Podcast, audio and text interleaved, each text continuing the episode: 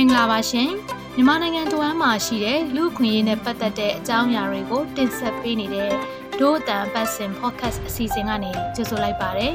ဒီအစီအစဉ်ကို Frontier မြန်မာနဲ့ Foundation Heron Zero ကပူးပေါင်းတင်ဆက်တာဖြစ်ပါတယ်ဒီတစ်ပတ်မှာတော့မတရားဖန်ဆီးခံရတဲ့ဖြစ်စဉ်တွေကိုဒို့အတန်ကရှာဖွေဖော်ထုတ်ထားပါတယ်ဆီယနာရှင်ရဲ့လက်ကင်ထုတ်လုံခြုံရေးတပ်ဖွဲ့တွေဟာ သူတို့ဖမ်းမဲ့ဆွဆွဲခံရသူကိုလာပြီးဖမ်းတဲ့ချိန်မှာအိမ်မှာမရှိခဲ့ဘူးဆိုရင်ရှိတဲ့မိသားစုဝင်တွေကိုဖမ်းဆီးခေါ်ဆောင်တဲ့ဖြစ်စဉ်တွေအများအပြားဖြစ်လာတာကိုမြင်တွေ့ရပါတယ်။ဒါဟာတစားကန်လို့ဖမ်းဆီးတာဖြစ်ပြီးတော့ဥပဒေနဲ့မညီပါဘူး။ဒီဆောင်မကို Frontier မြန်မာရဲ့သတင်းတောက်တွေကစူးစီးတင်ဆက်ပေးထားတာဖြစ်ပါတယ်။ကျမရဲ့အကိုလာရှာတယ်မတွေ့တော့ကြတော့သူ့မိမနဲ့သူ့မျိုးဆွဲသွားတယ် သူတို့ဒီလမ်းမှာတည်င်းရလို့ဆိုပြီးတော့လာရှာတယ်အဲ့မှာဗါတယ်တည်င်းရတယ်ဆိုပြီးတော့ဝင်ရှာပြီးသူတို့အကုန်ဝင်ရှာပြီးအဲ့တိုင်းကြီးတွေ့သွားတော့သူတို့ယူပြီးတော့ဒီမိမမိမကတော့ခဏပဲထိန်းထားတယ်ဆိုပြီးခေါ်သွားအဲ့ချင်းတည်းကမမတွေ့ရမောင်ဖြစ်သူကိုစစ်အုပ်စုရဲ့လုံခြုံရေးအဖွဲ့ကပြန်ပေးဆွဲတာခံလိုက်ရတဲ့အမျိုးသမီးကပြောပြတာပါသူမရဲ့အကိုကိုဆန္ဒပြလူငယ်တွေရဲ့ရှေ့တန်းအတွက်ဂျိုင်းလုတ်ပေးတဲ့ဆိုပြီးသတင်းပေးခံရတာကြောင့်မတ်လ10ရက်နေ့မှာ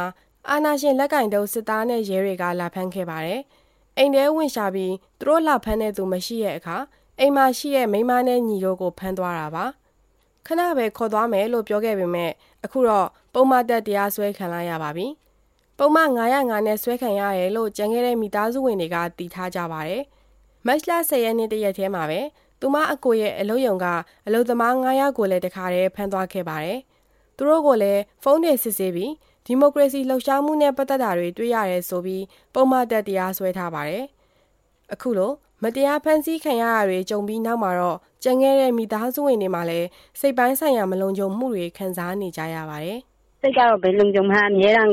ကောင်းပြအောင်လည်းမရအောင်အများအားကြောက်နေရလို့ပြောမလို့။ဘာလဲဆိုရင်အကုန်ကြောက်ရတာပေါ့သူတို့ဘာတန်နေအကုန်ကြောက်နေရ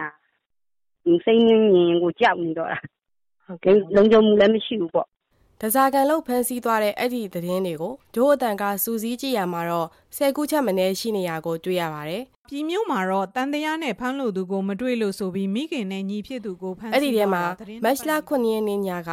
NLD ပါတီရဲ့ရွေးကောက်ခံအမတ်ယခု CRPH အဖွဲ့ဝင်ဦးစီသူမောင်ကိုဖမ်းမမိလို့အဖေဖြစ်သူကိုရိုင်းနှက်ဖမ်းဆီးသွားခဲ့ပါတယ်။နောက် CDN လောက်ပြီးတင်းရှောင်နေတဲ့ဖအံမျိုးကဆီယာမရဲ့မိသားစုဝင်ကိုတစားကန်လောက်ကဆီယာမကိုဖမ်းခဲ့ပါတယ်။ဒို့အတန်ကတွေ့ရတဲ့သတင်းတွေမှာသမီးမကြွေလို့အမေကိုဖမ်းတာတားကိုမကြွေလို့အမေကိုဖမ်းတာအမျိုးသားကိုမကြွေလို့ခလေးနဲ့ဇနီးကိုခေါ်ဆောင်သွားတာခလေးရှိမှမိဘကိုနှိပ်စက်ပြီးချင်းချောက်ဝန်ခံခိုင်းတာတွေပါဝင်ပါတယ်။ဖန်စီခေါ်ဆောင်မှုတွေမှာလည်းနာမည်တူသူကိုမှားယွင်းခေါ်ဆောင်ပြီးရိုက်နှက်တာတွေရှိသလိုဖန်ချုပ်ခံထားရတာလည်းရှိပါတယ်။ ဒဇာကန်လောက်ဖန်စီခေါ်ဆောင်ခံရသူတချို့ကိုပြန်လွတ်ပေးတာမျိုးရှိပေမဲ့တချို့ကတော့ပုံမှန်တက်တရားဆွဲခံကြရတာပါ။ကိုကျော်ကျော်ကတော့သူသတင်းပေးခံရပြီး905ကနဲ့ဖန်စီခံရမဲ့စရင်တွေပါနေတာကိုသတင်းပေါက်ကြားလာပြီးကြိုးသိခဲ့ရပါတယ်။အိမ်မှာကြံခဲ့တဲ့သူကိုဖမ်းနေတဲ့လက်ကင်ကျုပ်ရဲနဲ့စစ်တပ်ရန်ကိုကာနိုင်အောင်သူတို့မိသားစုလိုက်တင်းရှောင်နေကြရပါတယ်။သူကတုံးမတွေကုန်ရုံဆိုတာကျွန်တော်တို့ကလည်းပါမှာဒီတက်စီကိုခိုးတာလည်းမဟုတ်ဗျာ။ ဒီမြောက်လည်းတက်တာလည်းမဟုတ်ဗျာ။ကံငါးပါးတော့ကျူးလွန်တဲ့ကောင်လည်းမဟုတ်ကျွန်တော်တို့ကဟုတ်တယ်လား။ကျွန်တော်တို့မချိုက်လို့မကြိုက်ဘူးပြောမိတယ်။ဒါမှမဟုတ်လည်းကျွန်တော်တို့လည်းဘာမှနိုင်ငံရေးသိသိတဲ့ကောင်မဟုတ်ဗျာ။တကယ်ဆိုတော့ဘယ်သူမှလည်းရက်တည်ရမဟုတ်ကျွန်တော်တို့ကအနီပါတီမဟုတ်လို့အစိမ့်ပါတီလည်းမဟုတ်အပြာလည်းမဟုတ်ကျွန်တော်တို့ကကျွန်တော်တို့ကတနည်းလုံးမှတနည်းစားတော့ဝန်တယ်အဲ့တော့ဒီပေါ့နော်ဒလန်ဟိုတက်မလို့ထောက်ခံပြီးမျိုးသမီးတယောက်ကတိုင်လိုက်တဲ့အချိန်မှာကျွန်တော်တို့ကအလိုလိုမိသားစုပြက်ကိုပြက်ဆက်သွားတာဗျ အဲ့ဒီအတွက်လည်း စစ်စည်းမှုလည်းမရှိဘူး မေးမြန်းမှုလည်းမရှိဘူး ကျွန်တော်တို့ကအလိုလို အပြစ်သားဖြစ်သွားတာ ကိုကျော်ကျော်ဟာ နေစားအလုပ်သမားတူဖြစ်ပြီးတော့ မိသားစုဝင်ငွေအတွက် အဓိကရှာနေရသူမို့ ဆန္ဒပြပွဲတွေမှာ မပါနိုင်ခဲ့ပါဘူး ဒါပေမဲ့ အာနာရှင်ကို မလိုလားတာကြောင့်ညာဘက်တန်မုံတီဆန့်ကျင်တာတွေတော့ လုပ်ခဲ့ပါတယ် ဒါကို သတင်းပေးခံရတာပါ သူတို့ရက်ကွက်နဲ့ အနီးနားကရက်ကွက်မှာ သူ့လို သတင်းပေးခံရသူ380ရှိရလို့ သူကပြောပါတယ်။ ကျုံမဆောင်မဲနေခဲ့သူတွေကတော့ဧပြီလ18ရက်နေ့မှာဖမ်းခံရပြီးသူနေတဲ့လမ်းတွေက9ယောက်ပါသွားတယ်လို့ကိုကျော်ကျော်ကပြောပါတယ်။မဖြစ်မနေမို့လို့ဒါပြေးနေရတာအသက်အိုးရင်ဟိုအသက်အနေရှိလို့ဒါဒီမှာဟိုဒီဟိုမင်းရန်သူမျိုး၅ပါးထဲမှာပါတယ်မင်းသူနဲ့တွေ့လို့တာကျွန်တော်တို့ကပြီးနေရတာပဲရှိရဗျကျွန်တော်စီမှာဆိုဒီနေ့အလုံးမလို့လက်ဖြန်တော့ကိုအဆင်ပြေတယ်ဆိုတော့မိသားစုမျိုးမဟုတ်ဘူးဗျဒါပေမဲ့ဟိုဘယ်လိုပြောမလဲတော့ အဆင်ပြေတယ်လို့ပဲ ကျွန်တော်တို့ ဒီလိုပဲ ပတ်ပြေးနေရတာပေါ့ အဲ့လိုပဲ ပြောအောင်ပါပေါ့အဲအခု မိသားစုကလည်း အစုလိုက် အပြုံလိုက် နေလို့မရတဲ့ အနေထားဆိုတယောက်တက်နေရစီမိခွဲနေကြတာပေါ့ ဖုန်းနေနဲ့ပဲအဆက်အသွယ်ဆက်သွယ်ရတာပေါ့နော် လူတယောက်ကို ဖမ်းဆီးရမှာ နိုင်ငံသားတဦးရဲ့ လွတ်လပ်ခွင့်ကို ချိုးဖောက်ပြီး လုံနိုင်အောင် စစ်အုပ်စုက သူတို့ အာဏာသိမ်းပြီးပြီးချင်း မကြာမီ ဖေဖော်ဝါရီ23ရက်မှာ နိုင်လွတ်လုံ ဥပဒေပုံမှန်3ခုကို ရပ်ဆိုင်းခဲ့ပါတယ်။ အဲ့ဒီလိုရပ်ဆိုင်းလိုက်တာဟာလူတယောက်ကိုအိမ်ထဲဝင်ပြီးသူတို့ဖမ်းချင်းတယ်လို့ဖမ်းနိုင်ခွင့်ပေးလိုက်တယ်လို့ပါပဲ။နိုင်လွတ်လုံပုံမှန်9ခွန်နဲ့8ကိုဖျက်သိမ်းတာကြောင့်အတိတ်သက်သေမပါဘဲဝင်ဖမ်းတာတရားရုံးခွင့်ပြုချက်မပါဘဲ24နိုင်ထက်ကျော်ပြီးချုံနှောင်ထားတာနဲ့အချိန်မရွေးအိမ်ထဲဝင်စစ်ပြီးပစ္စည်းတွေသိမ်းတာတွေလုပ်မယ်ဆိုတဲ့သဘောဖြစ်ပါတယ်။လူတယောက်ကိုဖမ်းဆီးသိမ်းသိမ်းရမှာဖမ်းဆီးရဲ့အဖွဲ့အစည်းကလိုက်နာရမယ့်အချက်တွေကိုအကြံဖတ်စစ်အုပ်စုက လိုက်နာခြင်းမရှိဘဲလုပ်နေတာကိုတွေ့ရတယ်လို့နင်နာသူတွေအတွက်ဥပဒေဆိုင်ရာအကူအညီပေးနေတဲ့အဖွဲ့ကနေသိရပါတယ်။ဒို့အတန်နဲ့စကားပြောပြခဲ့တဲ့တရားလွှတ်တော်ရှိနေကတော့ ဖမ်းလို့ရလားလို့ ပြောရင်တော့ နံပါတ်1ဒါဟိုစာလုံးဝဖမ်းလို့ မရပါဘူး ဒါလေကျမတို့ဒီဥပဒေမှာလည်း မပြောထားဘူးသိလားဟိုစာဟိုတားကိုမတွေ့ရင် အဖေကို ဖမ်းလို့ရပါတယ်ဆိုတာမျိုး ဥပဒေမှာလည်း ခွင့်ပြုထားတာလည်း မရှိဘူး ဒါဒီဘယ်လိုပြောမလဲ ပြန်ပေးဆွဲတယ်လို့ဖြစ်နေတယ် သိရမလား ဆိုတော့အေးဟိုဟိုပေါ့နော်ဒီဘယ်လိုလဲတစားခံရှာတယ်လို့ပေါ့ hostage ပေါ့နော်ဒီတစားခံရှာတယ်လို့ဖြစ်နေတာမျိုးရှိတယ် ဒါကတော့ ကျမတို့ဟိုပေါ့နော်ဟိုဒါကတော့တကယ်ဟိုဆိုကျမတို့ဒီလူတယောက်ကို စစ်ဆေးတော့မယ်ဆိုရင် အဲ့လိုမျိုးတွေ ကျမတို့ မမြင်ရဘူးလေနော် ဆိုတော့ ဒါကြောင့်မို့ တကယ်လို့ဥမာပေါ့ ဒီလူတယောက်ဖမ်းမယ်ဆိုအဲ့လူတယောက်ပဲဖမ်းဖို့ရန်အတွက်ပဲ တာဝန်ဝတရားရှိဒါပေမဲ့ ဖမ်းပြီးဆိုရင်တော့မှ ဥပဒေနဲ့အညီ ကျမတို့ ဖမ်းဆီးရတာမျိုးတွေဟိုလိုအပ်ပါတယ် အဲ့ဒီလို ပြန်ပေးဆွဲ ဖမ်းဆီးတရားစွဲခံရတဲ့နင်နာသူတချို့ကိုလည်း ဥပဒေကြောင်းအရ အကူအညီပေးနေတဲ့ သူတို့ရှိနေအဖွဲ့က လိုက်ပါကူညီပေးနေတာ ရှိတယ်လို့ ဆိုပါတယ်။ဥပဒေမဲ့ ဖမ်းဆီးခံရတဲ့နင်နာသူကတစ်ချိန်မှာ သူတို့ကိုဖမ်းဆီးခဲ့တဲ့အဖွဲ့အစည်းကိုပြန်လည်တရားစွဲဆိုနိုင်တယ်လားဆိုတဲ့မေးခွန်းကိုတော့သူကရတာပေါ့ဒါဘာဖြစ်လို့ဆိုဒါပြန်ပြီးဆွဲတယ်လို့မှတ်ယူလို့ရတယ်လေတိလားဆိုတော့ဒါကြောင့်မလို့ဟိုဘယ်လိုပြောမလဲတချို့တော့ကိစ္စရက်တွေမှာဆိုရင်ဒါဒီနောက်ပိုင်းမှာဆိုရင်တော့ဒါမျက်မြင်သက်သေ